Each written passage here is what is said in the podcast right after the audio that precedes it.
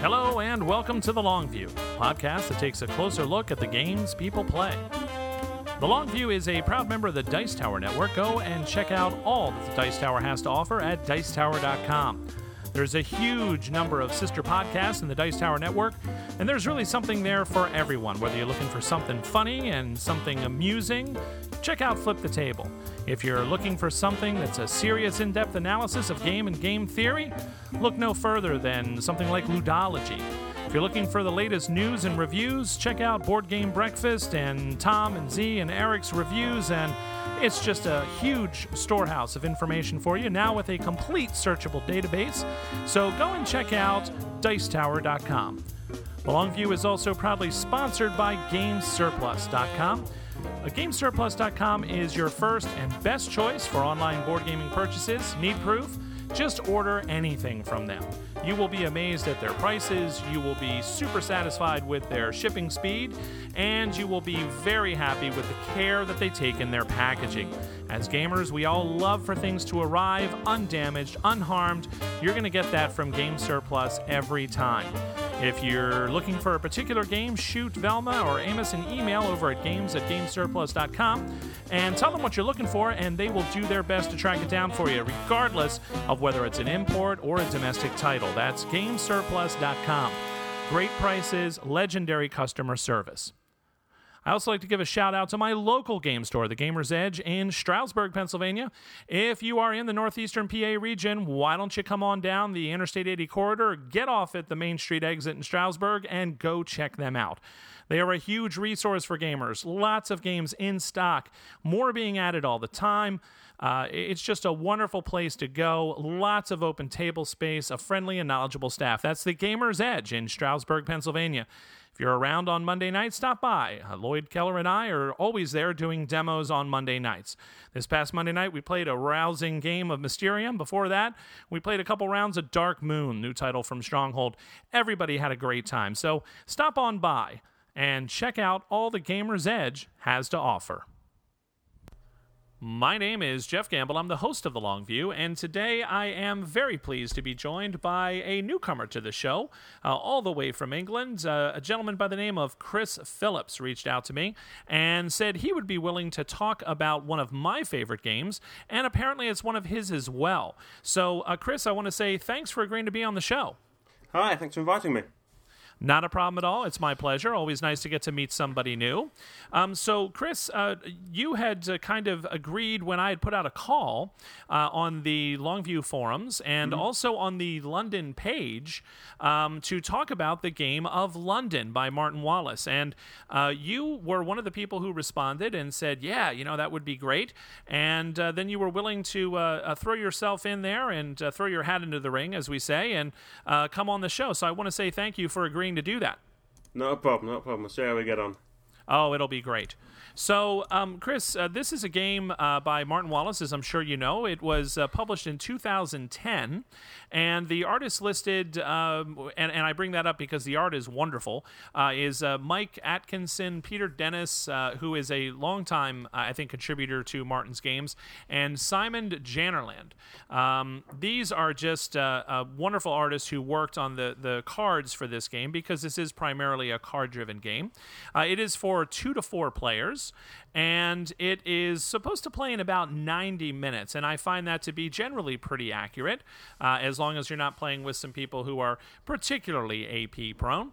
And so this is a game that has been around for a while. It's rated a 745 on uh, BGG, which is a very respectable rating for a game that's been out this long. Um, and so, you know, this is a game that I was interested in primarily because it was Martin Wallace. And, and anything that Martin Wallace puts out, I'm always interested in.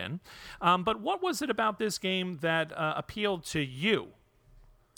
Well, initially, I think, like, like you said, I, have fallen into collecting Martin Wallace games in general, and, and, in all honesty, when I came around to looking at London, it was um, mostly the next one on the list to tick off. Um, the the the artwork, well, so say it, it's very good quality artwork, but it's not necessarily you know, the most the most exciting or cutting edge. Um, since looking at lots of his other games, it, his earlier titles like Steel Driver and such, it uh, uh, holds its own uh, much more so compared to them, maybe. But um, but initially, it was just the next one on the list, uh, so I wasn't really expecting a huge amount from it, um, or there not being in the uh, top twenty material on on BGG. Uh, but uh, as we sort of got got to grips with it um, over a year ago, it's um, the the original dynamics in it, the the new mechanics in it that I haven't seen still in any other game yet, really hooked me. Yeah, I would have to agree uh, wholeheartedly with that. Uh, it was something that I was looking forward to because of the subject matter. Um, you know, I, I am always interested in in things that are based in the UK and in, in particular uh, London. My wife and I were fortunate enough to visit there once, and um, it was kind of neat. You know, when I was kind of flipping through the cards and recognizing some of the places and getting to read a little bit of the designer notes and hearing a little bit more about the history. Um, so it was a game that I was keen on, uh, and I also was intrigued by it because it was supposed to be doing something sort of new, uh, not really deck building, but kind of tableau building and using mm. cards in a very interesting way. And also kind of setting up some competition for cards in, in interesting ways with the way the cards kind of cycle through the game. So uh, those are the kind of things that kind of interested me. And then, you know, the board was kind of in there as well. And it, you know, it, it definitely is a very important part of the game.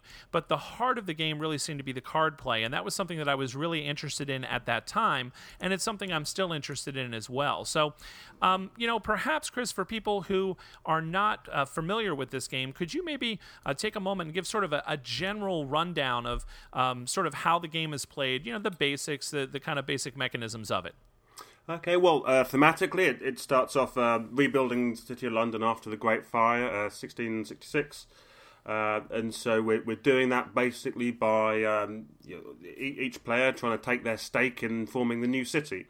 Uh, we are generally card based. Um, most actions based around collection or and playing of cards, uh, and we're building up over over a period of turns. Uh, a, a, range of um, cards in front of you, building your own city, your own portion of the city, uh, which will be made up of cards for um, industries and monuments and uh, political establishments. Mm-hmm, mm-hmm. Uh, building them over a number number of turns uh, in line with gathering uh, physical geography in the city.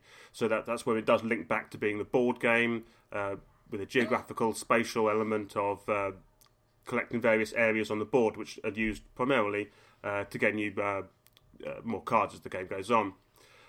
one of the most um, interesting, I say, one of the key things I, I found with the game is that um, of the four pretty basic actions you've got, um, so two of them uh, are basically buying the boroughs and um, playing cards to your city.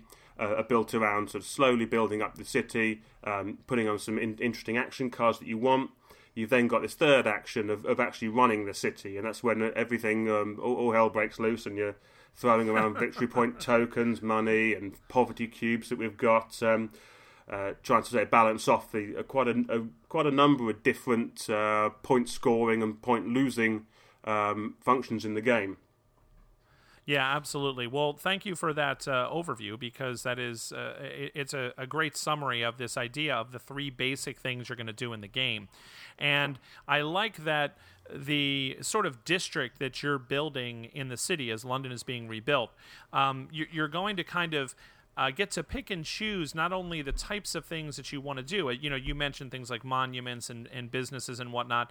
And businesses, for example, are great for making money, but they can also, you know, create other problems for you and poverty and things of that nature. Um, but then you also have uh, the opportunity to kind of build uh, almost like infrastructure cards, bridges, um, prisons, um, you know, uh, all of these kinds of different uh, sorts of cards that are also going to have different benefits for you. And every card seems to be sort of centered around either giving you income or um, perhaps uh, giving you the ability to use a card more than once, um, as we'll talk about in, in a few moments. Mm. Uh, when you run your city, you kind of flip your cards; they kind of are used up, if you want to think of it that way. Uh, I prefer to think of it as um, they're up and they're running and they're doing their thing, and there's really nothing more you need to concern yourself with. Um, you know that that uh, the East India docks are, are working. You know, so yeah. Uh, that they've run and, and they're going to continue to run, but that sort of initial boost to your income uh, is gone. Um, but there are cards that will allow you perhaps to, um, you know, keep one of those active so that you can gain the benefit more than once. Um, there's the the wonderful omnibus cards, which will give you sort of constant income, and then there's uh, cards that are going to create poverty.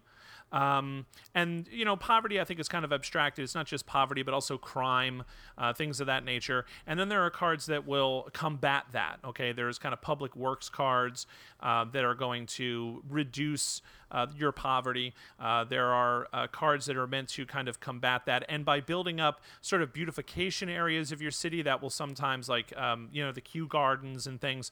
These are things that will also kind of reduce that uh, poverty, crime sort of thing. But everything is uh, you know going to cost you. And the thing that I like about this is is the sort of dual economy of the game because um, a lot of the cards when you activate them perhaps they're they, they're going to cost you money However, um, there's also a cost when you play the card because in this game the cards are kind of color coded. Yes, Chris. So we have like brown and blue and pink, and some gray cards, which are kind of yeah. like almost quite, quite where those where those uh, color choices came from. I'm not sure, but no, uh... no, neither am I.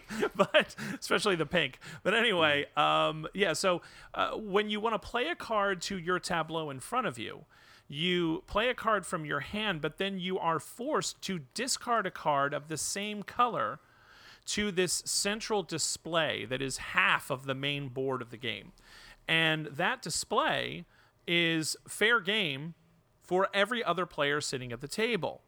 And so I might discard a card to play um, what is it like this the sewers card, which is going to be very helpful in kind of cleaning up poverty. Okay, yeah. but in order to play that blue card, I have to discard another blue card, and what that means is sometimes the choices are really difficult because number one, you want them both you know there's there's two cards here that i really want to help me with poverty problems i want the streetlights card and i want the sewers card but i'm gonna have to give up one of them and go for the other and then i have like more decisions to make because like the sewers card is a one shot very powerful but the streetlights can help me sort of in perpetuity. It's a card that doesn't necessarily flip, as I described earlier, once you've activated it, but it does cost you money.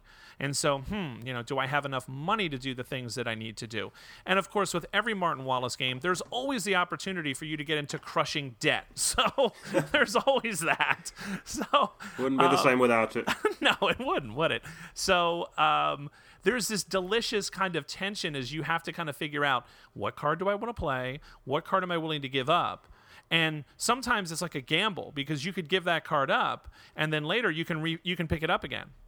Um, yeah. But sometimes you put it out there and then your opponent grabs it and you're like, dang it, you know, I, I, was really hoping, you know, for that card. Or I needed that card to build yet another blue card mm. and I took a chance by discarding it. And so there's a lot of decisions to be made in that personal tableau building.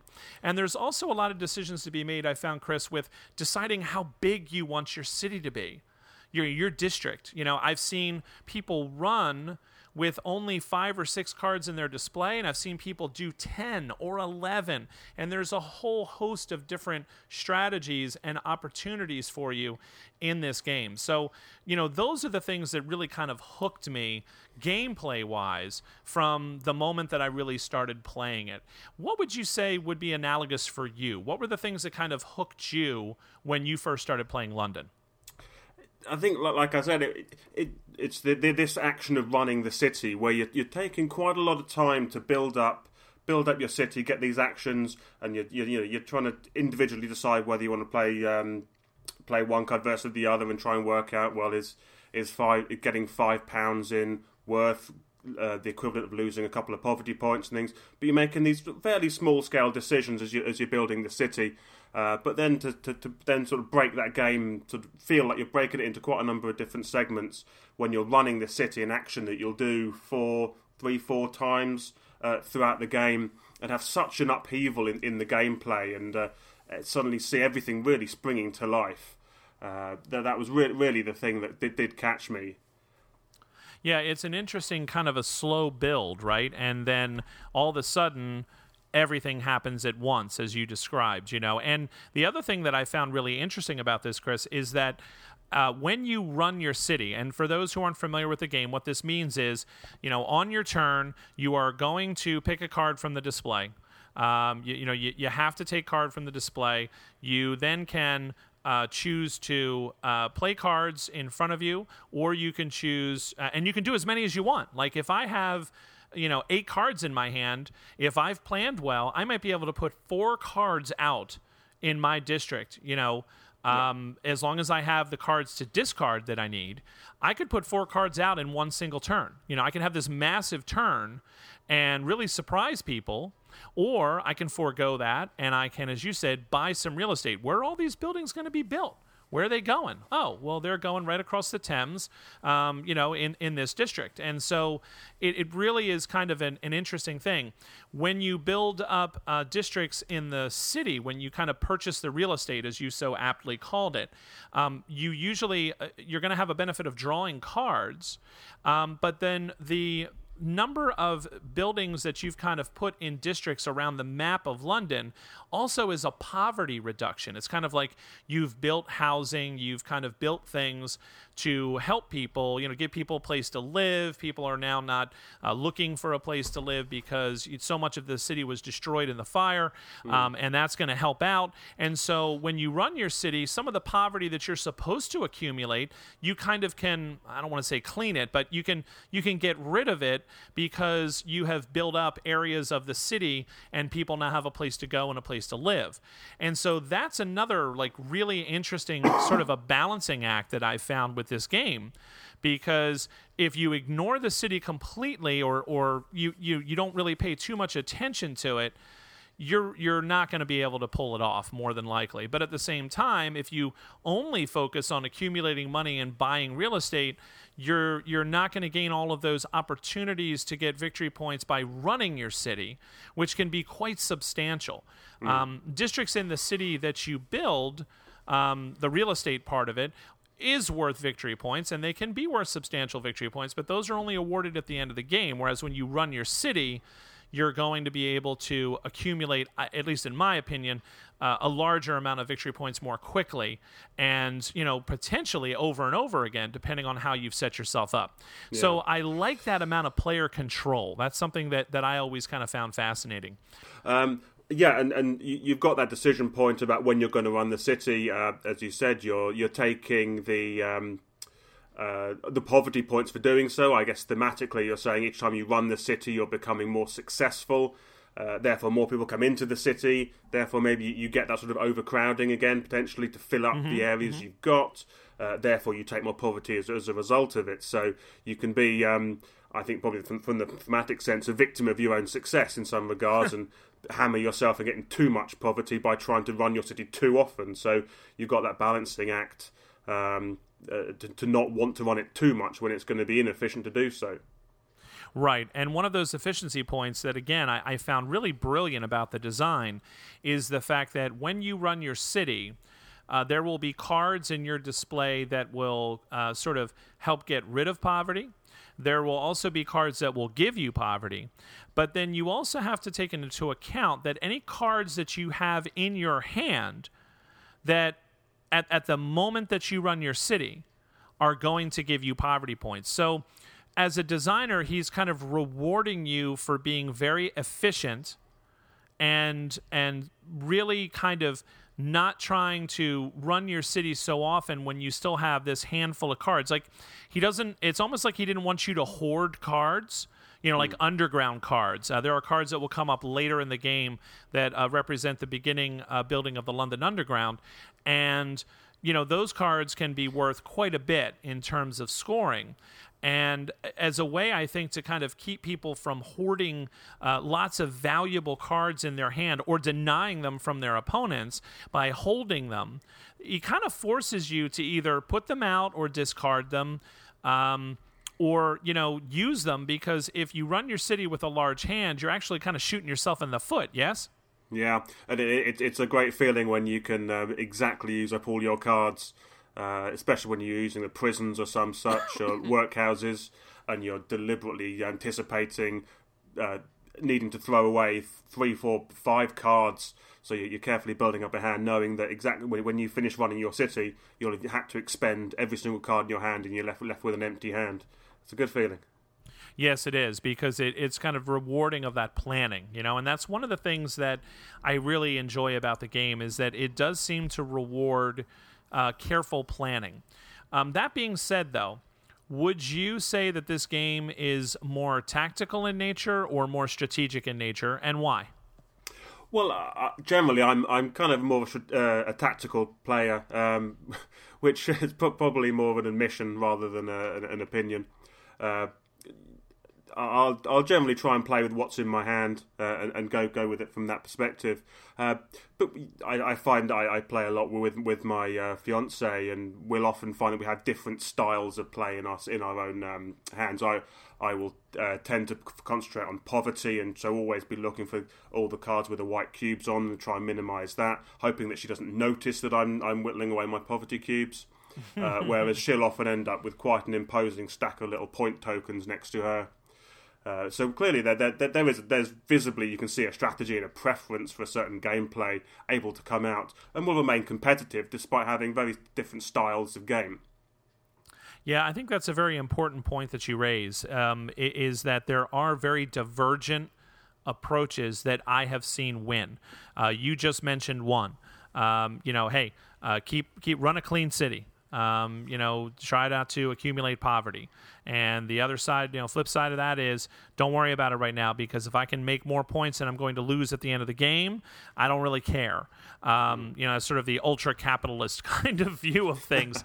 um, because at the end of the game, what we haven't mentioned yet, Chris, for people who might not know, is that uh, if depending on the number of poverty cubes that you have accumulated, you're going to lose a certain amount of points. The more poverty cubes you have, the more punishing the hit is going to be. Um, however, uh, everybody has to kind of look at their poverty cubes simultaneously at the end of the game.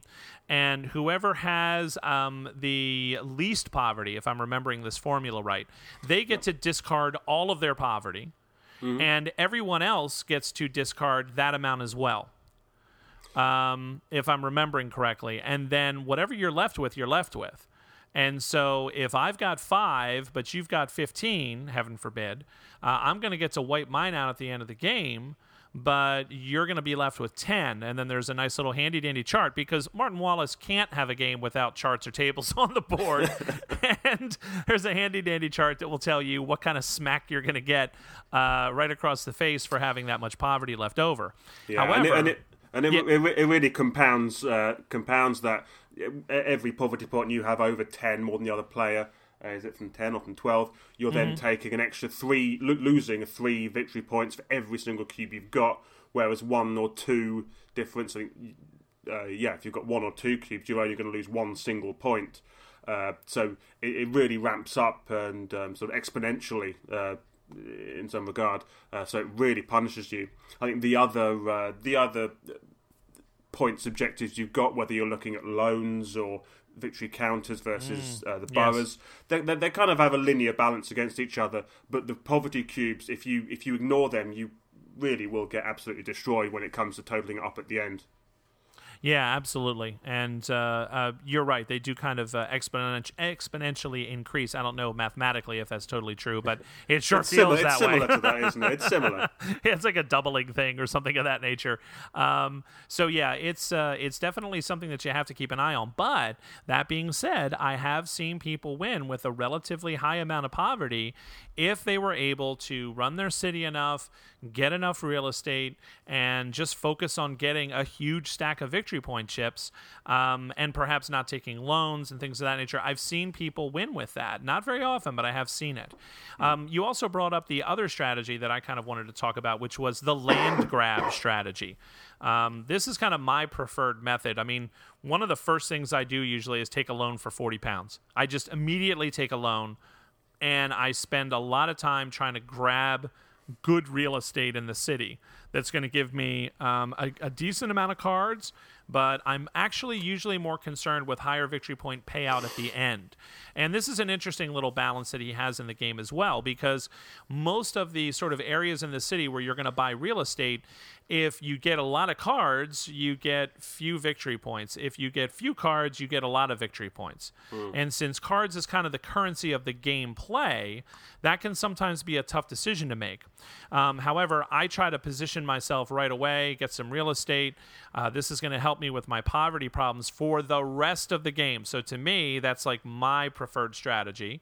And I also try to get myself set up, um, usually on one side of the river or the other waiting for the railroad card to come up. Yeah, uh, there's there's some nice cards that once you've played this game, and this is something else that I kind of like. Um, there are cards that you will grow to anticipate, and uh, you know as you play the game. You get a deeper understanding of some of these little things, like I'm talking about. There, there are cards that will give you money for however many uh, pieces of land that you've bought, you know, real estate as you're calling it, on the north side or the south side. Uh, of the board on one side of the river or the other. And so, if you can kind of consolidate your real estate holdings, uh, especially early in the game, on one side or the other, and you know manage to get one of those cards, you can actually make yourself a tidy bit of money on a fairly consistent basis, especially if you manage to grab yourself uh, one of the cards. Um, uh, is it shops? I'm trying to remember which is one of the cards that allows you uh, to keep a card from flipping. Uh, hospital. Hospital, thank you. Yes, hospital. Yeah, shops is the one where you just get to put money on it. I think constantly. Yeah, and, and a coin for every building you put in your um, your, your uh, uh, display. Yeah, yeah. So I mean, it, just from listening to this little conversation between the two of us, I think people will get a sense out there, Chris, of the the kind of car, uh, card combinations, you know, or it, it's not even so much card combinations. Sometimes it's like map card combinations. Like there's mm. actually a synergy there that I like. Yeah, and so you're mentioning the the train station cards there. Uh, so there's so much um, subtle uh, passing asymmetry in, in, the cards and things. Uh, we've got, I think it's uh, 12 uh, areas above the river, nine below, so it's not, not too far off it. But uh, you have two railway cards for the north section, one railway card for the south section. So again, you've, you've got a very big difference there. In um, you know, if you if you don't get the one single um, Southern Railway card, you're, you're not going to be able to capitalise on it. Whereas you've got two chances in the north, so it's quite po- common that you're going to prefer the north, possibly based on that strategy alone.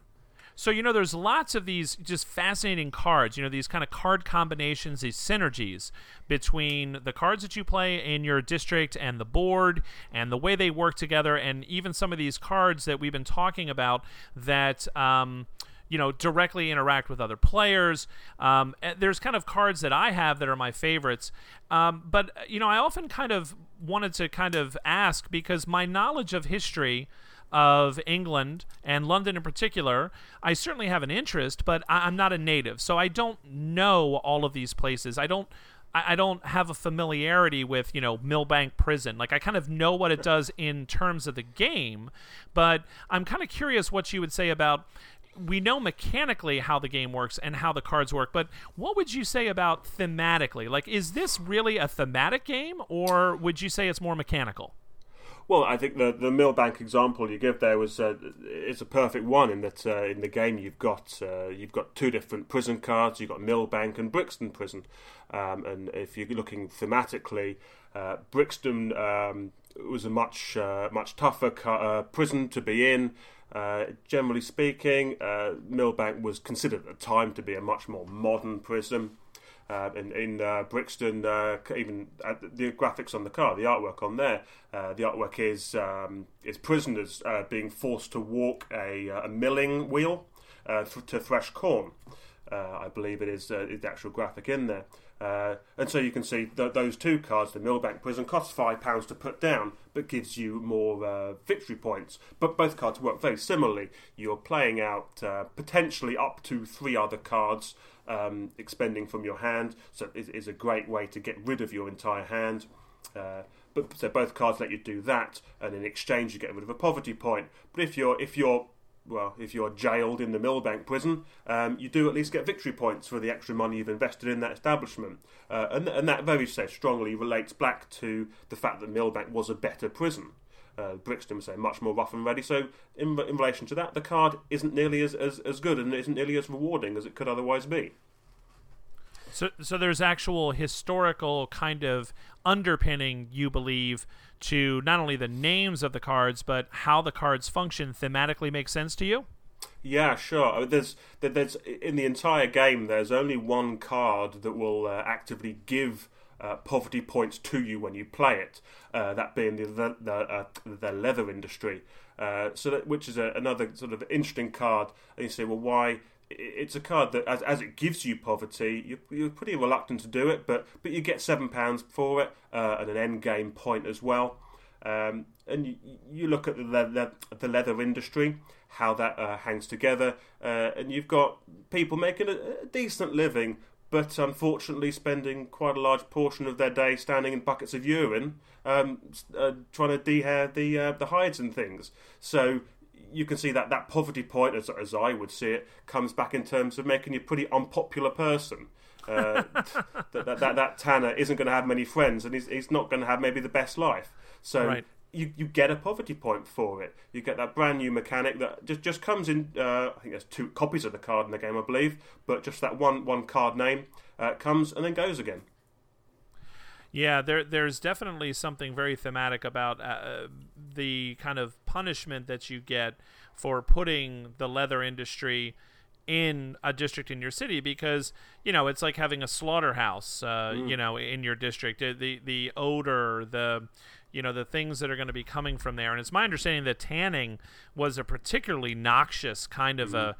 a uh, a process not only uh, you know, from the urine standpoint, but also from the the the uh, materials and and uh, the things that were used uh, in in continuing that process and making leather is just uh, terrible, terrible smells. So I imagine that would drive people you know away or or devalue yeah. your kind of district in the city. All the while it's giving you all of this wonderful income because of course people love uh, leather goods. So you know it, it's it's an interesting thematic connection. So uh, when we talk about that idea of uh, theme versus mechanics you know you it sounds like you feel that this game comes down pretty decently on the thematic side yes Oh, very much so. It, it, it, can it can look quite dry, but when you start thinking about what what's happening, why it's happening, uh, it, it just seems to be covered in theme from my perspective. Um, so, uh, especially when we're trying to, in, in this, these modern times, get away from Ameritrash and call them thematic games, uh, there's certainly no uh, space rockets shooting each other uh, with no Cylons here, but, it, but it's very, very thematic. I'm, I've no doubt about that. Right. Yeah, that's that, that kind of rich historical kind of theme. Uh, there's a there's a card called Schools as well, and this is an interesting card because it gets back to that core mechanic of one of the three things you're going to do on your turn. So, could you tell us a little bit about that uh, card because I find that to be an interesting one as well. Yeah, it's a very thematic card. As we've said, when you're when you're playing cards from your hand, you're having to expend a, a card of the same color uh, out to the uh, out to the card display on the on the physical board itself. Uh, when you when you haven't got the cards you want, when you, you want to play a, a blue card but you've got a handful of brown, uh, you can be you can be really sort of stuck for options there. And you can play a specific card. Uh, there's a, a, couple through the different ages in the deck um, of, of, the school card, uh, which um, most thematically works well with a, a pauper's card. Um, I don't know if we mentioned Paupers cards before, but as well as having the brown, blue, and pink cards in the game, we've also got grey Paupers cards, which are functionally um, seem to be useless.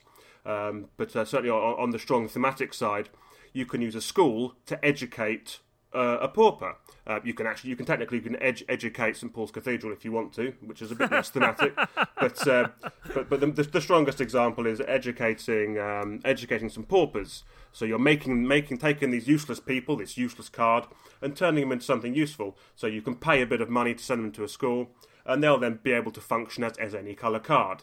So you've got a, a very thematic, strong way to get out of a sticky situation. There, I find. Uh, there's there's some there's some really interesting uh, specific cards um, that I found, find throughout the game here. Yeah, I would agree. There's there's quite a few that I really enjoy. There's another one. Uh, is it the Royal Academy? I think there's a, a, a Royal Academy card um, that Not is- by that name. um, I- I'm trying to remember. It, it's a card that um, basically means that cards in your hand don't count towards poverty when you run your city. Uh, yeah, yeah, that's a useful one. Again, that, that's not a card that I tend to go for. It's it's one my fiance always jumps on. Oh, okay. All right. Again, you, to the back to the personal preferences. Right, right. Well, it's a rather expensive card, which is one of the things I think that keeps people uh, kind of away from it because it, it, it is a very powerful card in that you no longer have to worry about that balancing act of, you know, what do I have in my hand? And it can allow you to begin to hoard some cards. So there is a hand limit in the game. Um, you know, you can't just hold everything. But, um, it, you know, for that power, you are paying a price. And, and it's a rather it's a premium. I think it's like a nine dollar card or something like that. Uh, i don't have it in front of me unfortunately but uh, it is rather expensive. And so you know there's there's this interesting uh, again sort of logic behind the cards that he puts out in front of you uh, you know want a card that can clean some poverty quickly uh, it either has no cost or very low cost want a card that's going to allow you to do that all the time, you know, to sort of reduce your poverty, uh, you're going to have to pay for those street lights to keep, you know, the streets lit, uh, you know, keep people safe in the streets, cut down on your crime, uh, make people feel safe, and and you know, uh, that's going to cost you. You know, that's not something that you're going to be able to do. Um, you know, for free. Uh, so I like the kind of uh, cost reward ratio that he's set up in the game because, as you said, you know, some people would look at a card like that and they're like, ah, I don't want to invest in that. Um, as a matter of fact, a lot of the sort of the blue cards, which tend to be um, public structures or monuments and things of that nature, uh, they tend to be rather expensive. Um, but they're almost like buying victory points, yes? Yeah, certainly. Yeah, and th- th- there's so many ways to uh, to, to uh, define what the cost of a card is. But uh, yeah, certainly with the blue cards, uh, science and culture uh, generally sort of based around that sort of uh, thematic. Right. Uh, you know, this game also in the cards has a little bit of uh, take that, which is kind of unusual for um, this style of game. This style Mm, of game yeah. sounds like it's very multiplayer solitaire, but it's really not. And there's there's two ways that I can think of. Um, first of all. There are uh, cards that you can play. Like, for example, I'm thinking of the police card. Uh, the police card is kind of you know, oddly funny, at least to me, in a sad kind of a way. Uh, if I play the police card, I'm basically going to get to take some of my poverty and push it to someone else. It's almost like I use the police force to like round up all of the troublemakers and you know told them like I don't care where you go, but you can't stay here. And so now all of a sudden Chris has a problem with poverty because I've just given two or or however many poverty cubes to him. That Yeah. card played late in a game can be really mean. Um, there's also the meanness of the card display, and that's because the card display is not infinite. And there is a progression as far as when you play these cards, when you discard cards to build a building, um, they go into the display in a certain fashion. And if uh, a condition is met, they're going to flush. And uh, could you kind of talk a little bit about that kind of card cycling sort of system that's set up on the board, Chris? Well, yeah, as you're paying for costs of cards uh, to put them into your city, you're always you're uh, by default again a, a game which is full of exceptions to these little rules, and, and these exceptions come along in text on the card, so it's all very easy to deal with. Uh, but but generally, you're you're paying the same color card in order to put a card down. So that card has to go uh, onto onto the board. You've got uh, a row of um, uh, two, two, uh, two rows of cards spaces uh, which will be varies between player count. Two player, you're playing three cards per row, up to five cards in a row for the four player game. Uh, you will always ref- always uh, expend cards to the top row if possible. Then you expend to the second row if possible. But if you can't expend to the second row because that's also full, then that whole top row of cards, all the good things that are on that, maybe something that your opponent wants, uh, something that, that maybe you want to get back, will suddenly disappear. Uh, so it, you, you you can try to almost put play take cards off the top just to expand them on the bottom, just to make sure they stay in the game longer for when you're ready to play them. Yeah, that's a very interesting strategy that took me a while to figure out. I was always not thinking about where I was putting the cards when I discarded mm. them, and then being really mad when they all went away. And uh, finally, my wife was like, um, "You know, you could like put that here," and I'm like, "Oh, yeah, I never really thought of that." But again, it's another point of interaction in the game, isn't it?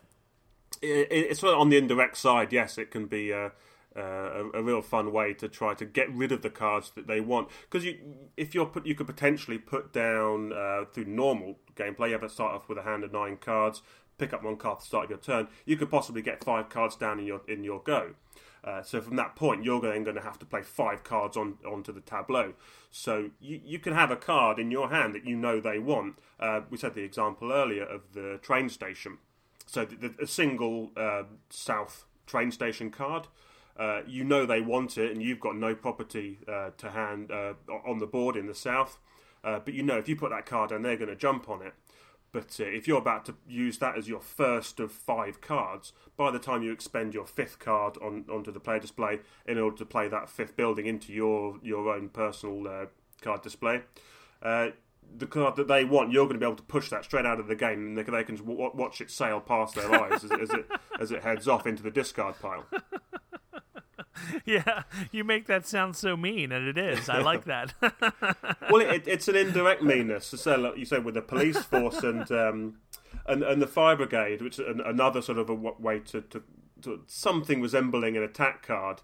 Um, uh, like I said, you wouldn't necessarily expect to see these attacks, and and they're not. They don't initially seem that thematic when you think about what a fire brigade does these days, what a police force allegedly does these days um, on paper. Uh, but again, you map that back to thematics, and yeah, you have the, the taxes for uh, whether you want the fire brigade to put your fire out or not, keep keep your house safe. That's going to cost you and things. So uh, yeah, so they're, they're the uh, more direct attacks as you'd see them.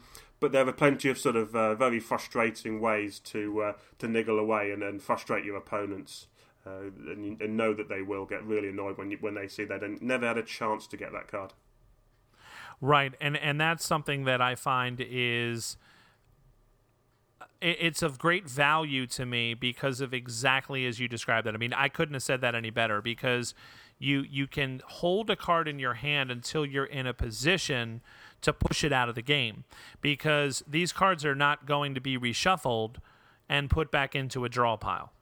Um, it, it, that doesn't happen. And so once you kind of learn some of these cards that are in the game, you can actually actively come up with a plan to thwart your opponent by getting that card just completely out of the game. And that, that's something that I always really liked about it. Mm-hmm. Um, so we, we talked about how this game is is not multiplayer solitaire. You do have to be uh, very aware of what your opponents are doing what kind of buildings they're building in their tableau, what their general overall strategy seems to be. And there's actually some direct kind of uh, interaction, as we just described.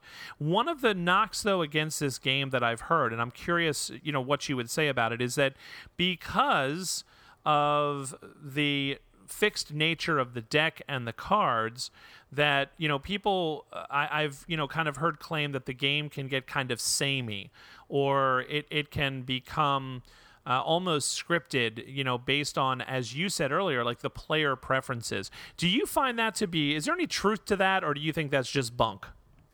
Uh, I think there probably is truth. Um, I think that as I've been sort of learning the game, it, it's come to my attention that it, in some ways we've not been playing it quite the same way other people have been. Um, we've sort of uh, uh, had some home uh, house rules that we haven't really realised were. Uh, every time I reread a, a Martin Wallace rulebook, I, I, find something that wasn't quite how we've been playing it. Um, uh, but so to that extent, that's um, that, that that put us in a situation where, for example, we would not buy uh, if we couldn't, if we didn't have capacity in our hand uh, limit of nine to, to take those cards. Uh, so we'd often have to make much uh, more tougher decisions about the cards we did have. Uh, whereas we have other strategies um, uh, that we see about you know, buying buying property just it, primarily just to improve the quality of the nine cards you can have left in your hand at one turn. We said earlier that the uh, the paupers cards are, are broadly useless. So uh, you you might want to go and buy a, uh, a borough purely to get some cards to get you know pairs of same color card, same color cards ready for when you want to play them. Uh, and in doing so, you just can quite casually chuck away the cards you don't want.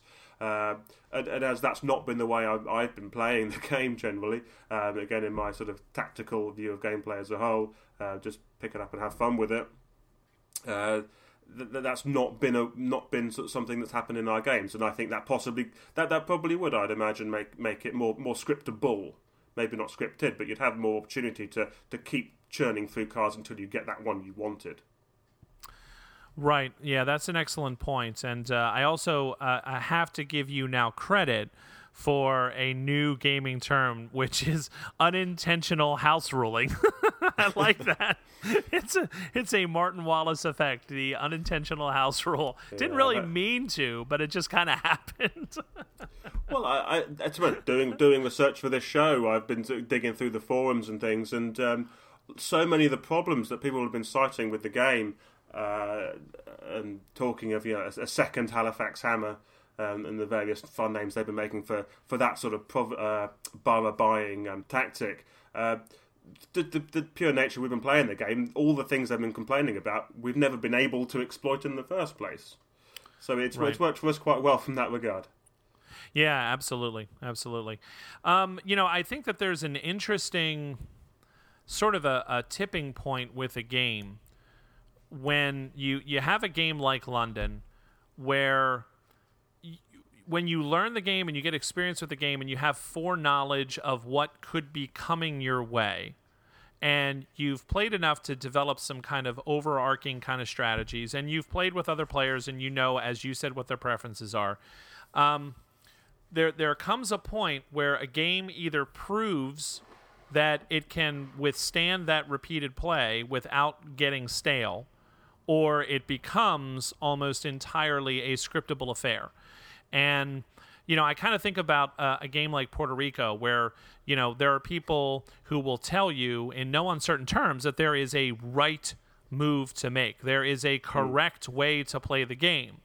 And to me, I worry about that because then what that means is someone has kind of essentially solved it. Maybe not a Halifax hammer kind of accusation as, you know, this game is broken or something, but that, you know, uh, uh if someone makes a move in a game and it's not what the uh, general kind of consensus is, is the optimal thing, then people get annoyed. And while I found that London, there are some definite cards and combinations that are very powerful, there are definite board positions that are more beneficial than others, um, especially with some of the building restrictions that you do have. I, I kind of have have worried about that, but I haven't yet hit that. There seems to be enough wiggle room in the randomness of how the cards are going to flop into the display and yeah. the randomness of what people are going to value at each given moment in the game that it keeps it from becoming something that is scriptable. It, it's it seems like it's something that is going to defy that and withstand that. And based on my plays, I haven't really ever gotten to a point where I felt I know what I have to do in this entire game in order to win it. And I'm constantly surprised by others, and I constantly am surprised when I find something as well. Would Would you say that that's matching your experience, or no? Uh, yes, certainly. I'd say it's so easy uh, with the decks, like you said, not being reshuffled uh, to see that that one card you want uh, sail past you. So, um, and especially actually with the, uh, the, the really excellent two player variant in the game. Uh, which I think possibly makes it may, maybe best with two, maybe from some some regard. Um, you, you can't guarantee those cards even potentially being available uh, due, due to the the way they sort of put an additional card discard sort of uh, sections into that. Well, that's one of the things that I wanted to ask you about because you know you mentioned playing this with your fiance, um, and I wanted to ask you about variants because uh, I know that there are quite a few of those floating about, and I know for my wife and I, the one that we had kind of latched onto, I don't recall exactly which it is. I actually printed it out; it's in the box. Mm. Um, and it's the one where basically you are starting with more poverty, a lot more poverty. You start with a, a large accumulation of poverty cubes, and uh, you can't have more than one omnibus, I believe, uh, in your city. Um, but other than that, there's really not many restrictions. That's kind of the one that I've used. What What are the ones that you've looked at, and how do you rate them? Because I, I'm surprised to hear you say you think it might be best with two because I've always felt this is best with three. So I want to hear what you have to say about that. Well, coming coming to it uh, fairly late in the day, to be honest, uh, it was the um, the Ben Luca variant, or the Ben Zen Luca, as it's a, a, completely misnamed variant by all accounts. It wasn't Ben or it wasn't Luca uh, that actually created the variant, so someone's not getting their credit for it. I, I understand, uh, but uh, that that's a variant uh, that I think adds basically it, adds in a a dummy third player, but in such a, a, tangential way that I think it works extremely well, helping to um, uh, use up uh, the, the boroughs and the board to sort of reduce that to some extent, to churn through the cards as well. So, so the game doesn't outstay its welcome as well. Uh, when we first played it pure two player before seeing the variant, it really did drag on with two players churning through that, that deck took a long, long time. Uh, and to now see something between a quarter to a third of the cards um, go immediately into the discard pile, again bringing in that that randomization and that, that, that chance of taking some blocks of cards completely out of the game straight away. Um, more so in the, the first two thirds of the game as the board gets filled up. Uh, really seen that shine, and um, at the time I, I was comparing it uh, in my head a lot to Fresco. Um, how familiar with all that, I, I, don't know, but you have it in, in that game a, a very conventional third player that the opposite you, you, or your partner will take it in turns to move, and it always felt so clunky playing that. And then, uh, sort of uh, as I see it, sort of going up in the world to, to the Martin Wallace stuff uh, with London, you've then got a, a, variant which says, you know, just piggybacking on the uh, the existing mechanics of the game and just slipping in additional actions that happen outside of a particular player's turn. So when we said earlier about when you fill up the bottom row of the cards on the uh, card display on the board, you will uh, you will the, the top card will, will go. Uh, but that, that that still happens in this variant. But you then also say, and when that happens, you'll take a, a, a third player counter uh, and uh, put that into an area as if, as if your fictional third player had, had bought an area on the board. Uh, and then you discard as many cards as would have been accrued from uh, buying that area had, had a normal player uh, bought it. So right. again, you, you build in contention for for land areas, uh, makes them fill up faster, moves the game along nicely. Um, I, th- I think broadly it'll bring it much more uh, in line with the three player experience. Certainly, it, it, it's a three player that does seem to be optimal, and I think this variant brings it brings the experience for the two remaining players much more in line with that. Yeah, you know, it's uh, as you were talking about it, I was flipping back to the London page, and I was trying to find the variant that we always used, um, but uh, right on the homepage. Uh, is this uh, two player variant, and it describes mm. exactly what you said. So it's right there. And one of the things that I would say about this variant as I'm looking at it that I really like is the fact that it is simple. Yeah. You know, I don't have to play another player. All that I ever have to do is place a, a, a neutral building in a city borough, uh, which I, I, would find deliciously fun because, you know, if I'm the one getting to place it, I'm of course going to put it where it's going to hurt you the most. Absolutely. Then, I, I, was I was done good and proper the other night with, with that as well. Yeah. And again, it, it makes you want to be the one that plays that card to flush that line out as well. Right, right. Uh, but but you know it's a double edged sword because as you said, you know you're immediately going to draw and discard cards from the deck um, that normally would have gone to the player who would have you know built in that district. So as you said, speeds the game along, simulates a third player, no muss, no fuss. Um, when you draw and discard those cards, do you discard them face up or face down? Just out of curiosity. Uh, we, we keep generally keep discard piles face up, but we don't we don't tend to uh, go through them as such.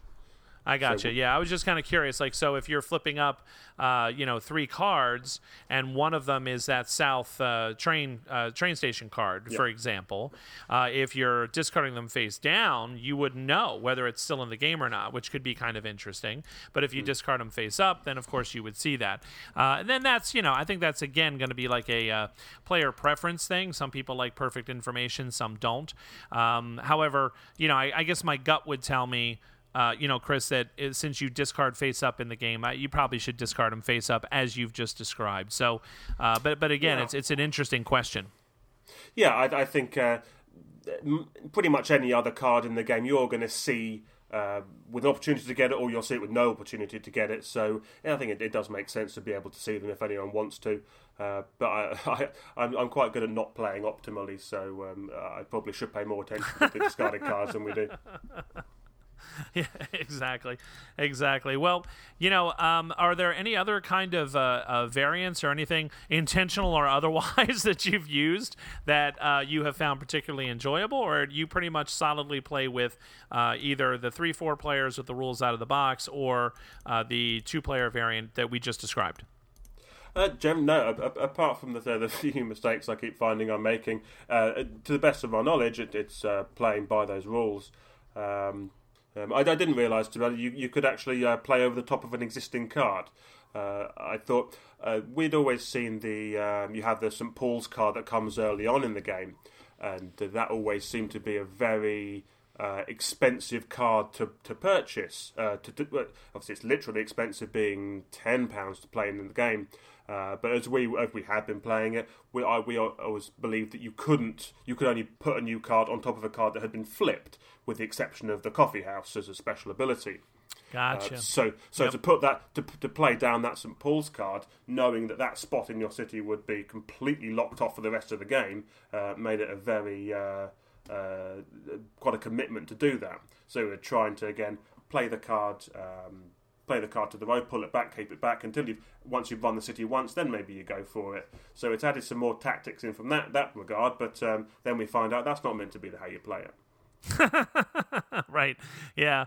Yeah. Absolutely. You can overbuild anything uh, that you want to, and uh, whether you've ever activated it or not, if it's got victory points uh, at the bottom of the card that it's going to be worth, you're going to get those victory points regardless. But it does. You know, that is. I agree with you. I can totally understand why you would think you can't do that, because you know, h- how could I build this monument and then put uh, a tannery over it? Like that. That doesn't make any sense. You know what I mean? And so I totally get why you would think that.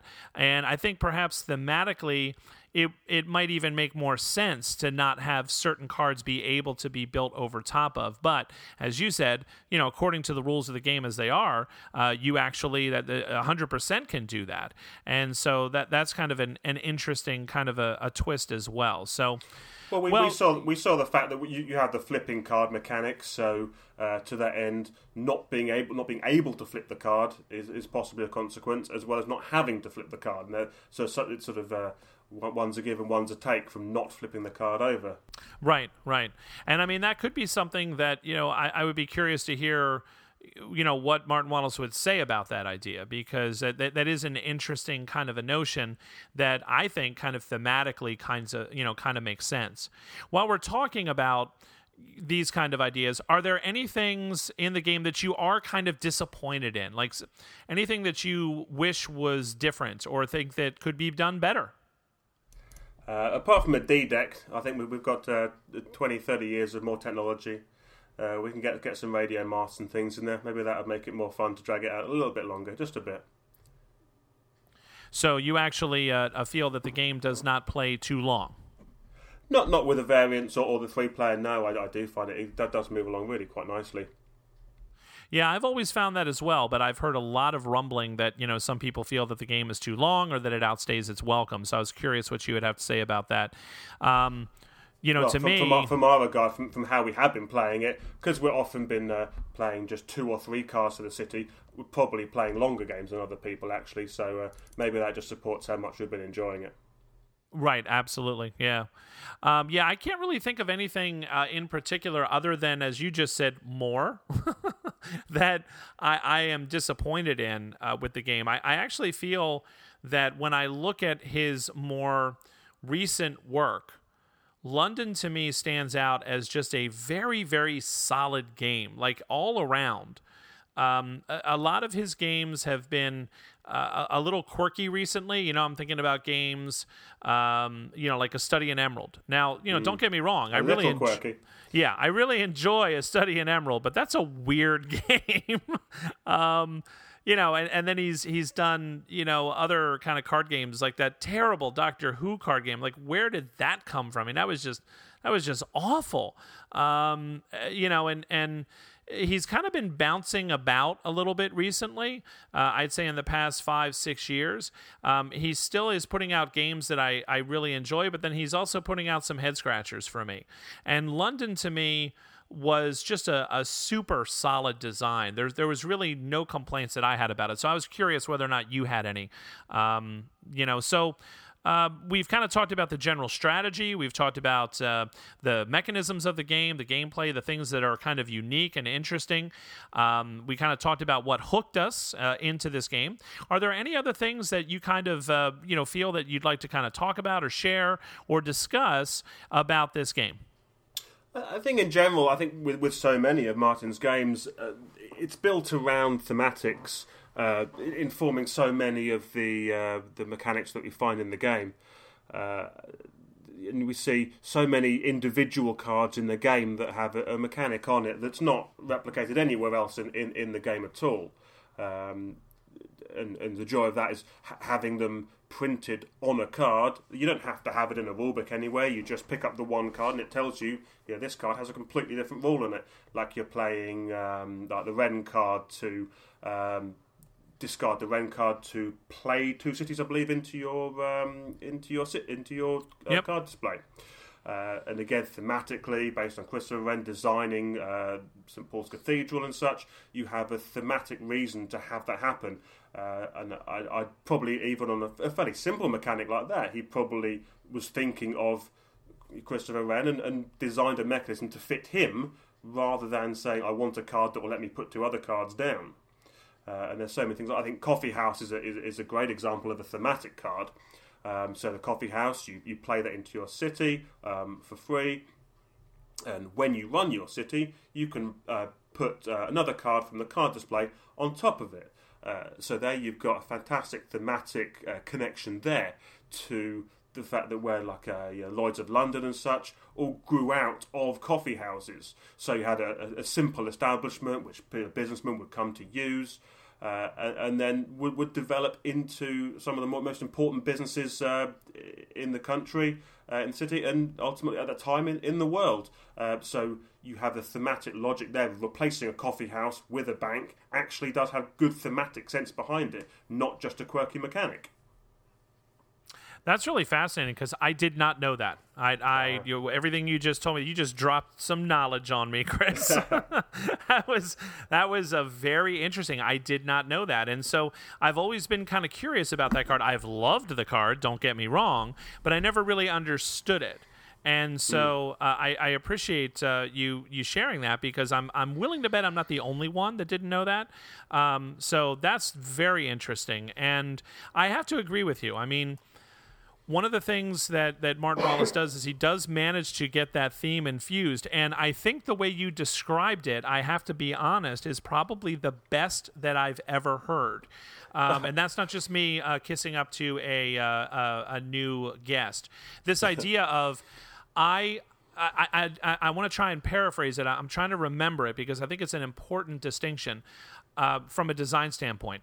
I want to have a card that puts out that lets you put out two cards at once versus how do I get this famous architect, this this person who was so instrumental in rebuilding the city into the game? Mm. And there's two totally different ways of looking at it. That, that's two completely different mindsets. And as soon as you said it, I, I kind of latched onto that because I'm like, wait a minute, that, that really makes sense. You, how else do you do, how else do you explain the virtual link to Birkenhead? I mean, it, it, it's it's yeah. like this this really happens. This is an actual thing, and I have to find some way to put that in there because that's reality. That was reality. That mm. was that was important. And so, regardless of how painful or tortured it is, I have to have it in there. And I think that you're absolutely right. There's so many uh, different uh, games that he's designed, his kind of historical games, where I think you see that he's like this this person, this idea must be in the game, and so I don't care what I have to do; it's going to be in there. And and I really appreciate that. Yeah, absolutely. It's it's. I, I just found it, it, It's made for so, so many more interesting games than just monotonously swapping three cubes for four cubes uh, again and again. um, there are just so right. many interesting ways to have these, and, and you end up with a game like Brass, which is which seems insanely not complicated but contrived until you put the theme on it. Then all of a sudden you can presume what the rules would be because it makes sense when you put a theme on it. Right, right, and that's where it, the the theme informs the the mechanics of the game, and and really kind of makes it mm. something that is uh, going to be enjoyable, but also in some ways understandable, as quirky as it might be. Like I think about Tinner's Trail, and I think about how much of that game has to do with water you know mm. and i never knew that water flooding the tin mines was a problem like it's just it just was yeah. never knowledge that i had and then i heard about all these steam pump technologies that were developed in order to clear the water out of the mines and i'm like that's fascinating like you know that that's a really interesting uh, piece of history that is then modeled in the game uh, in a very kind of a, a, realistic and engaging you know not just a sort of a dry way. It's it's it's done in an engaging way. So uh, thanks for sharing that insight about um, you know how you look at him as a designer because that's something new. I've talked about Martin Wallace quite a bit and that's not one I've heard before so I appreciate that Chris. Mm. um, well, you know, uh, you and I are both, uh, I, I, think it's safe to say, are, are kind of Martin Wallace fanboys. Um, he, he's had things, yeah. I mean, uh, for those of you listening, Chris sent me a, a picture of his shelf and on his shelf is like every single just lovingly perfectly stacked like just every single martin wallace title you know that that i think uh, pretty much that there is i think he's even got god's playground i think do you so do you have god's playground it, it, turned up the day after I took the photo, but I've got that now. yep, yep. yeah, I'm currently trying to see if I can grab myself a, a Princes uh, of the Renaissance. I don't know if I'm going to have any luck or not, but uh, that's one I've been trying to get for a long time. Uh, yeah, you know, I mean, uh, he's a designer that I think is very unique, and uh, I, I'm looking forward to see you know what he continues to do in the future and and I appreciate you taking the time to talk with me tonight about this great 2010 title uh, London no problem pleasure to be here well, thank you very much, Chris. I appreciate it. And hopefully, we'll have a chance to get you on another time, maybe to talk about one of those other Martin Wallace games in your collection. I look forward to it.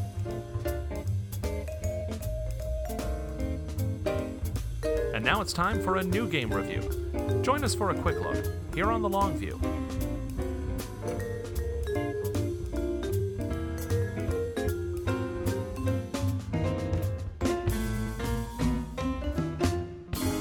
So, the first title that we're going to be reviewing tonight is another Martin Wallace game. It's called Onward to Venus. Uh, this is a game that was released in 2014. Uh, the artists listed for the game are Greg Broadmore and Peter Dennis. This is from Tree Frog Games, uh, but then uh, also distributed by uh, Asmodee and it's for two to five players. And the gameplay time says 90 to 120 minutes. Uh, I would say it probably plays a little bit more quickly than that. Uh, the user suggested ages are 10 and up. Uh, on BGG, it's currently listed as a 7 uh, for the ratings, and the board game rank of 1,485. Now, this is a title that uh, initially I was not really looking for. Um, I was really kind of pumped about Martin Wallace's Mythotopia when I first heard about that because Mythotopia was the reworking of the engine from a few acres of snow put into a multiplayer conflict game. And this was something that I was really, really keen on because I, I absolutely loved and still love A Few Acres. And I kind of thought, wow, you know, if I could actually kind of have that sort of game experience in a, in a multiplayer game, that would be really nifty. So when it came time for me to pre order, I pre ordered uh, Mythotopia and kind of took a pass on Onward to Venus. I wasn't familiar with the uh, works of literature that it was uh, based upon, and I thought, eh, you know, nah, I'll take a pass on this one. I'll, I'll focus on Mythotopia. So, lo and behold, a little later on, uh, I end up having an opportunity uh, from Asmodee to take a look at Onward to Venus. And this is also after talking to a few other reviewers, uh, friends of mine, who kind of liked it. And I thought, okay, this might be a game that would go over well with my game group, my son, uh, my friend Jim Shaw, who kind of likes uh, some kind of heavier conflict kind of games and not just uh, multiplayer solitaire kind of style of games. And I thought, okay, I'll give this one a shot. So, um, Onward to Venus arrived, and I wasn't expecting a whole lot, and I don't know, honestly, how much of my feelings about this game have to do with my expectations and how much has to do with the actual game itself. But I'm hoping after you're done listening to hear me describe the game and talk about the aspects of the game that I really enjoy um, and maybe some of the questions I have about the game that you'll be able to form your own opinion about whether or not this would be a game for you. At its heart, uh, Onward to Venus is a kind of a, a logistical style game, I would say. Uh, there are some lovely large kind of tiles that are representing uh, the planets. Okay, so we have uh, Mercury and we have Venus and we have Earth and Earth's moon and we have, of course, Mars. Uh, you know, um, uh, and then we also have um, uh, some other tiles that are representing moons of some of the larger gas giants like Titan and, and things of that nature. and then we also have sort of the the outer sort of belt of asteroids. And so, you know, we, we have this nice little um, display, and th- there is no board, which is kind of interesting. What you have are these round tiles of various sizes, uh, basically depicting, uh, you know, each of those kind of areas, and you arrange them on the table with space in between them in the order that they would appear in the solar system, which is kind of nifty. So I kind of like that. And everything that you do in this game is either going to be on one of these planets or it's going to be around one of these planets. And so uh, the object of the game is to score the most points. There's going to be three rounds in the game. And what you're looking to do is you are looking to control the majority of factories and mines on each of these different worlds in order to score victory points that are going to be awarded for position. So if you're in the majority, you might get 12, and second place gets 6, etc. You get the idea. Um, some of the planets are worth a lot of money. Uh, uh, not money, I should say, victory points, like Venus itself. I mean, the game is named after it. Mars, uh, Earth, and the Earth's moon are both, uh, th- those are all very high valued kind of targets. Um, whereas as you get further out into the systems and, and the, the uh, sort of moons of the gas giants and uh, beyond, things are worth fewer victory points and are a little bit more difficult to get to. And yet sometimes there's not as much competition there. So that's one of the interesting interesting decision points of the game. Do you play small ball and try to gain these majorities that I'm speaking of on some of the lower sort of valued targets, which will uh, accumulate into a nice point total? Or do you kind of go all in and, and kind of duke it out with your neighbors to go for the large victory point targets of the uh, you know inner planets, basically? So there's some interesting dynamics in the game uh, among the players because of that. There's also some interesting dynamics in the game because of the distances involved. Uh, in some ways, this game uh, this game reminds me a little bit of Perry Rhodan in that you have that sort of display of planets uh, or planetary bodies, and there is a definite kind of movement involved and sort of logistical puzzle that you have to solve, which is how do I get from point A to point B? How long is it going to take me to get there? Uh, what resources can I bring to bear, et cetera, et cetera? So, um, as you kind of stray further and further from Earth, uh, it's going to take you more time and a, a, longer kind of investment in order to get where you're going. And so there's some logistic kind of decisions that you have to make, which I really kind of enjoyed. What you're moving about is you are moving about in spaceships, and these spaceships can carry um, troops. All right, so you have ground troops that you can take with you on your spaceships. You need those ground ship, uh, those ground troops rather, to land on the surface of the planets that you will orbit. So when you move, you're moving from around one planet, the orbit of one planet, say uh, Earth, and then moving to uh, Mars or Venus in the orbit of that planet. Once a ship is in orbit, it can offload troops to kind of land on the surface and attempt to sort of uh, you know conquer or i kind of also think thematically like sort of set up kind of resources. So for example um, there may be a opportunity for a mine on the surface of mars. And so you take your troops there and you're sending them down sort of your advanced squad to kind of stake out the area do the initial sort of exp- you know uh, exploration and excavation kind of thinking like the army corps of engineers kind of a concept here. And then that mine will then be staffed by workers who are then going to kind of you know produce for you. So that's kind of thematically the way I kind of tie it in that you're landing troops to take over a mine, or you could be landing troops to um, you know uh, start up a factory on on Venus, for example. And the factories and the mines are going to be granting you income every turn, and income is important because that income is what you're going to use to buy yourself more troops. So, in addition to the uh, soldiers that you can kind of fly about in your ships, you also have tanks that can be built. Uh, tanks are kind of heavy hitters. They're uh, sort of double the strength, as you would imagine, of your uh, regular combat units. But the difference is, is that tanks can only be deployed to the planet where they are.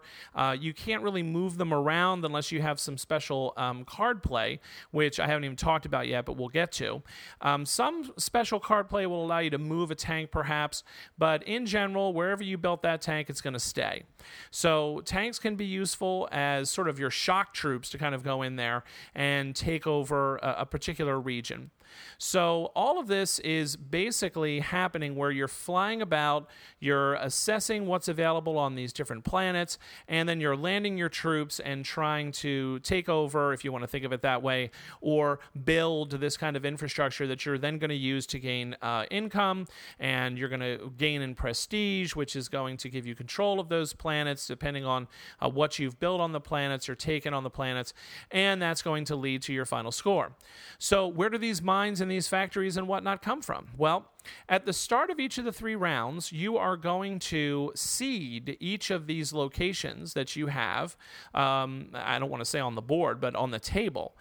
Each of those locations is going to be seated with tiles that you randomly draw from a bag. And the tiles come in a few different varieties. So you have tiles that depict um, factories, you have tiles that depict mines. Well, you also have tiles that depict, um, uh, funnily enough, a big game, you know, and it kind of shows this strange, weird looking creature, right? And so the big game tiles are like sort of trophy hunting. You know, I'm going to go get myself the uh, rare Venusian stag or whatever, right? And so if you go to that planet uh, in one of your spaceships and you land a troop there, uh, you can kind of gain that trophy. And so, you know, those trophies are worth points at the end of the game. You also have crisis tiles that will pop up. And the crisis tiles are a really interesting sort of dynamic because what they represent and reflect is sort of a growing discontent uh, with the indigenous populations of these planets, or perhaps with uh, aliens who are becoming aware of you know what people are doing, and perhaps they're going to come and invade. And the crisis tiles are kind of distributed on the planets when they pop up, and if the players don't deal with them, what's going to happen is at the end of each of these three rounds, you're going to sort of assess the planets. You're going to look at these crisis tiles, and depending on how many crisis tiles there are and sort of what the threat level of them is, uh, which can sometimes be added to by this nifty kind of die rolling mechanic, which we'll get to in a moment um, then bad things are going to start happening to good people. Okay, so uh, you know one threat token or counter might not really do much, but you know a couple is. You know then you're going to have the robot uprising on Earth, for example. Um, or you could have, you know, the Martian revolt, or, you know, there's these different kinds of things uh, that could happen, which are going to, you know, damage your interests and your holdings, of course, on those planets, perhaps. So, you know, you're going to lose mines and factories and whatnot. Uh, you might end up, uh, you know, having uh, troops lost. You could end up with a monetary loss. You know, you're losing some money. Um, all of these things could happen if you let things get out of control. So, one of the things that you have to do when you kind of cruise around uh, the system here is you occasionally have to try to deal with these crisis tiles, which can lead to another interesting facet of the game, which is a little bit of negotiation. Because if both uh, me and uh, you know another player, say Lloyd, we're both kind of heavily invested in Mars, and there's going to be this, uh, you know, these conflict tiles are accumulating, and we're worried that it's going to trigger uh, the nasty effects of kind of the uprisings, um, then he and I kind of have to discuss well, who's going to take care of this crisis tile? Because taking care of a crisis tile usually will gain you a victory point for taking care of it. But a victory point in this game is nothing compared to the nine that you're going to get for having controlling interest in the planet. So, therefore, it's kind of like a little bit of a, a negotiation game here like, who's going to take care of this? Or, you know, well, if you don't take care of it, Lloyd, you're in first place. It's not going to hurt me uh, as much as it's going to hurt you. And, you know, you probably should take care of that yourself. Well, if I take care of this one here, you're over there with me on Mars, and you know I'll kind of deal with Mars if you deal with Venus. And so th- sometimes there's even some negotiation involved, which is kind of nifty to avoid the effects of these unrest kind of tiles that are going to accumulate possibly on planets. Another type of tile that can come out is what's called a conflict tile. And these conflict tiles are going to invite actual open, you know, competition and beating each other up uh, with players at the table. So, if a conflict tile uh, pops up on a planet where I have a mine and I have two factories, well, what that means is if I leave those undefended, if I don't have any um, assets, meaning ships or troops in orbit, if I don't have any assets on the ground, then basically uh, anybody, you know, Carter could just fly over there and offload one troop and take it from me. Um, so normally you can't just take stuff from each other and you can't attack each other willy nilly. But when those conflict tiles come out, that's actually going to give you the opportunity to kind of punch each other in the nose. And so that opens up kind of a, a dimension that I really appreciated and was kind of not expecting because, you know, it, it kind of looks like a Euro after all. Well, the conflict tokens kind of open up that possibility, which is really kind of nifty. And it also forces you to use some of your resources to garrison the worlds where you are heavily invested. So, you know, if I have two mines in a factory on Mercury, I'm probably going to garrison it with a tank or two or something there, uh, in in you know anticipation of perhaps a conflict tile coming out later, and I really have to protect that. Uh, if I don't protect that, then Carter, who also has one mine and one factory on that planet, could easily swing the majority by taking over uh, you know, say perhaps my mind. So the conflict tiles really open up another really kind of interesting sort of element to the game. And then there are also tiles that are going to give you just kind of one shot bonuses, like you get to draw cards or something of that nature. So if you land a troop, you get to draw some cards. So let's talk about the cards. The game is uh, has a, a, a big shared deck of cards. And this deck of cards is really kind of fun because the cards are basically there to provide either bonuses to your movement or bonuses to your uh, military strength, your attack value uh, or something of that nature. And there are these wonderful little illustrations of these like kind of cool retro like 1920s, 30s, whatever ray guns, you know. And the names of them, some of them are just absolutely hysterical, um, and just a, a lot of fun. And the artwork is fun and they're going to uh, be cards that you're going to be drawing into your hand and the cards are going to allow you to uh, add to your combat value when you go to try and take over something. So remember how i said you can sort of uh, set ships around a planet and if there is a mine there you know you can try to land some troops to take over the mine. Well that all works through card play and dice rolling, which is another kind of thing that I was pleasantly surprised by because Martin Wallace has used dice a couple of times now. He's used them in aeroplanes, which I've kind of liked uh, quite a bit. I, I, I think that's kind of an underappreciated game. And he's also using them here in this game. And so what happens is um, every tile that is an asset, say like a mine um, or a threat token, um, you know those kinds of things, are going to have a numerical value printed on them. It could be two, three, four, five, what have you. And that kind of represents the inherent strength of that particular tile, that particular thing that you're you're looking to sort of uh, conquer or take over or begin or however you want to look at it thematically. Um, and then what you're going to do is you're going to commit troops ships, tanks, if you happen to have them there, you can build tanks on a planet where you have a factory. You're going to commit those assets to taking that over. Uh, tanks have two firepower, troops have one. Uh, your spaceships themselves can land and take part in the battle. Uh, but then, of course, you're losing the ability to move around, you know, with that ship, at least until the reset phase, which we'll discuss in a moment. So you kind of add up your military value. And, you know, if it's more than the target tile, then you win, right? Well, no. Because for a little bit of element of uncertainty there, a little bit of element of excitement, what he has is he has a die rolling system. So there's three dice that you're going to roll. And the dice basically have um, numerical values on them uh, from one to six and there's uh, also kind of like this this skull face which is kind of like a zero and so, what's going to happen is when you go to try to deal with a threat tile, when you go to try to take over a mine or, or what have you, you're going to roll those three dice. You're going to take the highest die value and you're going to take the lowest die value, and you're going to keep those and you're going to toss out the middle die value. Okay. And the difference between the high and the low is going to be added to the strength of the target tile so you are going to have to then match that strength. So this becomes very challenging because if I roll a two and a six, the difference is four. And so the tile originally had a strength of three. Well, now it's at a seven. So I'm going to need a whole lot of troops and a mess of ships if I'm going to try and take that over.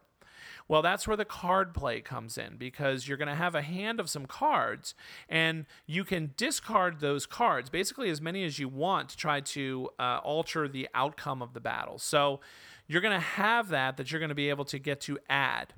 The other interesting thing is that skull face on the dice. When you roll a, a, die result that includes a skull, the skull counts as a zero. So if I roll a skull, a three, and a five, I'm going to get rid of the three. I'm going to keep the skull and the five. But the difference there, because the skull counts as a zero, is five. So five plus three, now I'm all the way up to eight. In addition, for every skull face that I roll, I have to lose one of my troops. So basically, what happens is all right, I might be successful with some card play at taking over that mine, but I'm going to have to sacrifice and return one of my units because they they were destroyed in in the operation. So uh, that's really kind of an interesting thing, and the excitement that this little die system uh, adds is really kind of palpable and quite a lot of fun. Uh, I remember one time it was a real long shot for me late in the game to try to take over uh, a, uh, a factory of another player. And when you're trying to take over another player's factory, you're going to roll those dice as well. And that's going to be added to whatever defensive value that they had in, in terms of their own troops and, and whatnot. So I really, it was really a long shot for me. I, I needed there to be a total of two or less in order for me to do it, which is really hard to do. I mean, you'd have to roll, uh, you know, pretty darn decently. I rolled triple sixes. Well, throw the middle die out. I got a six and a six. The difference between the two is zero. So guess what? I was able to get it because I rolled really well. So there's a little bit of luck involved there. But the luck to me is kind of mitigated by that middle die and this die mechanic because in general you're going to have results that are like four five and six. Like you should just anticipate those because when throwing out the middle die you're usually going to have a high and you're usually going to have a low. But there are those wonderful kind of rare moments in the game when the stars align and everything goes your way and you're able to kind of secure something uh, for a really really reasonable kind of price in terms of your own resources and troops and whatnot. So that's a really nifty uh, mechanic. So some of the other cards are going to give you uh, extra actions. They're going to give you extra sort of bonuses. Um, they're they're just all sorts of really kind of fun cards. And all players start off with a, a few cards themselves, and you have the opportunity to add cards as you go and land on planets, and you get to kind of draw cards and, and things of that nature. So that's those tokens that go out on the planets. Some of them are, are card draw tokens, and sometimes those are incredibly valuable because you know you get some wonderful cards in your hand, and you know you're you're doing awesome. Or you get the little stupid pew pew you know laser gun that only gives you a bonus of plus one, and you're like, oh my gosh, you know this thing's terrible. So really kind of fun, thematic in the cards. The names of the cards are particularly thematic and hilarious. Um, the overall mechanisms of the game, like am I am I taking over a mine? Am I uh, am I taking the mine over from the Martians, or am I scouting the mine like I originally described? It's a little iffy.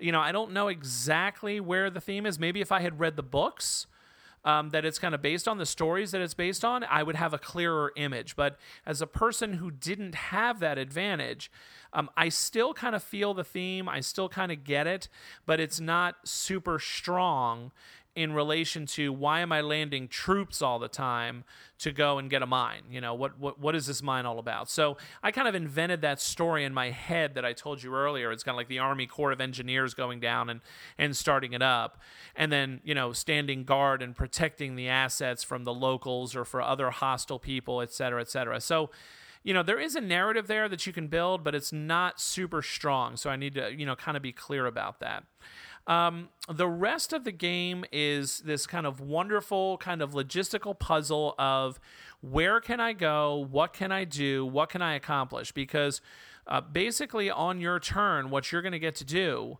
is you are going to get to um, do a, couple of actions. So, one of your actions, for example, might be build units. And when you build units, you can build tanks on any world where you have a factory. You can build tanks and troops on Earth. Uh, all your troops normally must be kind of raised and produced at Earth. Well, then you got to go get them. You got to go pick them up. You can also build more ships, which are quite expensive in the game, but they're kind of the way that you get around and kind of the way that you do everything. So, they're really, really important. So you could maybe do something like that. The other thing that you can do is move. So you may move from the orbit of one planet to the orbit of another, and then move from that planet to the orbit of another. So you can kind of move twice, or you can move once and take an action, because the other action that you can take is to land on a planet in an attempt to take a tile. So I can, you know, build troops, I can fly and move, or I can land, or I can do this sort of combo thing where you fly from one planet's orbit to another planet's orbit, and then you can also land and try to take something over or put troops on the ground or what have you. So the game rewards efficiency and seems to kind of punish you if you have a long way to go because it's going to take you a while and you're not going to you, you, you might be able to get there but then you're not going to be able to land your troops which is going to give other players time to react and perhaps get troops over there as well so there's a lot of interesting decisions to be made based on the movement in this game. So, not only is it interesting when those tiles come out at the start of each of the three rounds, everyone kind of stares at that table and looks and says, okay, what do I need? What do I need to lock this planet up? Where are there opportunities for me? Because you know, I don't have to win every planet. If I get second place, if I get third place, and I just kind of leech some points here or there, that might be the difference for me. You know, where's those big game tiles? You know, I've watched Lloyd play this game three times, and every time he goes for those big game tiles, they're cheap, they're easy, they're a point apiece. You know, some games he's managed to get himself four or five points just in big game tiles. Well, that can be a big deal in this game. So, um, you know, you, you might look around and say, well, where there's opportunities for more factories or mines? Or if there are mines, where's the cheap mines? You know, where's the mine that's only going to cost me two or three to conquer? Because if I go over there, that mine has a defensive value printed on it of five or six or seven. So, you know, there's a lot of decisions to be made. There's a lot of thinking. It's much thinkier than I thought it was going to be.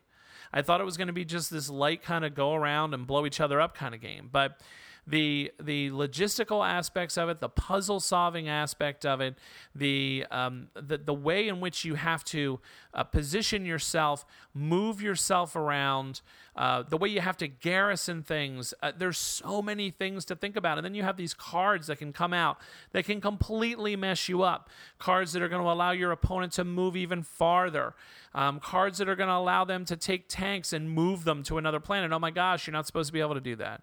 Um, cards that will allow them to, you know, bre- uh, uh, uh, break or bend the rules, um, or brend, as I was saying. Apparently, that's like my own word now. It's between breaking and bending. It's brending the rules. So um, you have all these really nifty opportunities and things to think about. And so at the end of the day, I found this game really engaging and like really interesting. And my son liked it, and Lloyd liked it, and Jim liked it. And it it was it was really kind of refreshing to me. It was very different from some of the other Martin Wallace games that I've played recently.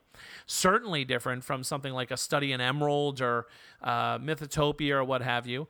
And I felt that there was just so much kind of direct interaction and other elements to this game that I really kind of found myself enjoying it. And so maybe it was. I'll go back to the beginning of the review. Maybe it was because I didn't have high expectations. Maybe it's because I didn't understand the source material. I don't know what it is, you know, but I really did enjoy this game. And in some ways, I actually kind of enjoyed it a little bit more than Mythotopia. I mean, now don't get me wrong, I'm not getting rid of my Mythotopia. I still like me some Mythotopia, but Onward to Venus to me is is just a little kind of more fun, you know, just just straight out fun. And the opportunity to kind of, you know, go right at your opponent. I know that's in Mythotopia too, but it's straight mathematics there, you know?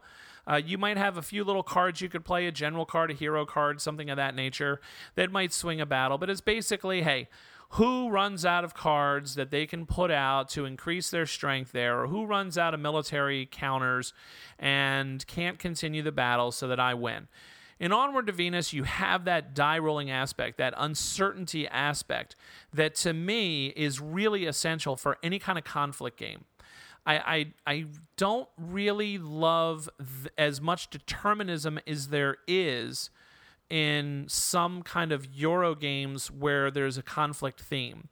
Um, Mythotopia, I think, you know, I, I like it, I enjoy it, but I just feel like the engine in Onward to Venus is a little bit more exciting when it comes to the conflict resolution in the game.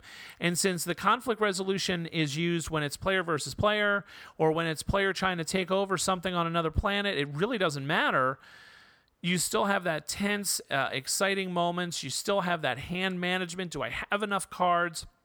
To augment what it is I'm trying to do. Otherwise, I'm wasting an action.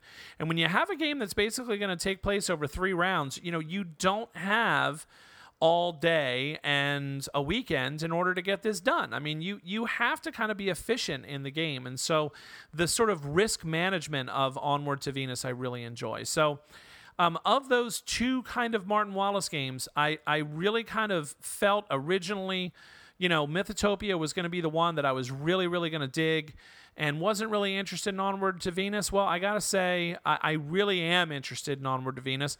I'm interested in playing it more. I'm interested in playing it with, uh, you know, my friends again, with my son again. Uh, it is a game that I really kind of enjoyed and was pleasantly surprised by. So, Onward to Venus to me is is a fun game if you enjoy that kind of conflict. If you don't mind a little bit of randomness with those dice and with the card draws, you know, it kind of reminds me of aeroplanes in that way. You know, there's definitely a dose of luck in there. But if you don't mind that, it's going to be a game that you're really going to enjoy. And it's one that I recommend personally. That's Onward to Venus.